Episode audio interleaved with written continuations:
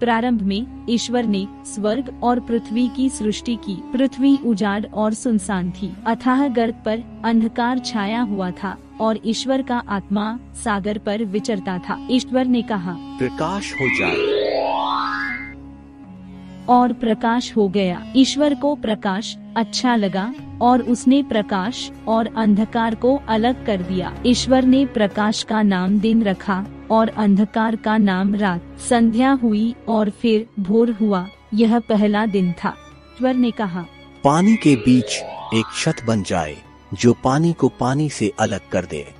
और ऐसा ही हुआ। ईश्वर ने एक छत बनाई और नीचे का पानी और ऊपर का पानी अलग कर दिया। ईश्वर ने छत का नाम आकाश रखा। संध्या हुई और फिर भोर हुआ यह दूसरा दिन था। ईश्वर ने कहा आकाश के नीचे का पानी एक ही जगह इकट्ठा हो जाए और थल दिखाई पड़े।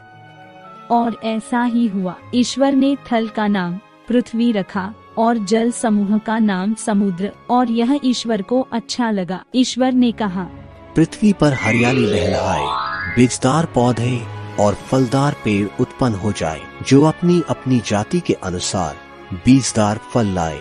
और ऐसा ही हुआ। पृथ्वी पर हरियाली उगने लगी। अपनी अपनी जाति के अनुसार बीज पैदा करने वाले पौधे और बिजदार फल देने वाले पेड़ और यह ईश्वर को अच्छा लगा। संध्या हुई और फिर भोर हुआ। यह तीसरा दिन था। ईश्वर ने कहा, दिन और रात को अलग कर देने के लिए आकाश में नक्षत्र हो। उनके सहारे पर्व निर्धारित किए जाए और दिनों तथा वर्षों की गिनती हो, वे पृथ्वी को प्रकाश देने के लिए आकाश में जगमगाते रहे। और ऐसा ही हुआ। ईश्वर ने दो प्रधान नक्षत्र बनाए, दिन के लिए एक बड़ा और रात के लिए एक छोटा। साथ साथ तारे भी ईश्वर ने उनको आकाश में रख दिया, जिससे वे पृथ्वी को प्रकाश दे, दिन और रात का नियंत्रण करे और प्रकाश तथा अंधकार को अलग कर दे, और यह ईश्वर को अच्छा लगा। संध्या हुई और फिर भोर हुआ यह चौथा दिन था। ईश्वर ने कहा पानी जीव जंतुओं से भर जाए और आकाश के नीचे पृथ्वी के पक्षी उड़ने लगे। ईश्वर ने मकर और नाना प्रकार के जीव जंतुओं की सृष्टि की जो पानी में भरे हुए हैं और उसने नाना प्रकार के पक्षियों की भी सृष्टि की और यह ईश्वर को अच्छा लगा। ईश्वर ने उन्हें यह आशीर्वाद दिया। फ्लो फ्लो समुद्र के पानी में भर जाओ और पृथ्वी पर पक्षियों की संख्या बढ़ती जाए। संध्या हुई और फिर भोर हुआ। यह पांचवा दिन था। ईश्वर ने कहा पृथ्वी नाना प्रकार के घरेलू ज़मीन पर रेंगने वाले और जंगली जीव जंतुओं को पैदा करे। और ऐसा ही हुआ। ईश्वर ने नाना प्रकार के जंगली घरेलू और ज़मीन पर रेंगने वाले जीव जंतुओं को बनाया और यह ईश्वर को अच्छा लगा। ईश्वर ने कहा हम मनुष्य को अपना प्रतिरूप बनाए।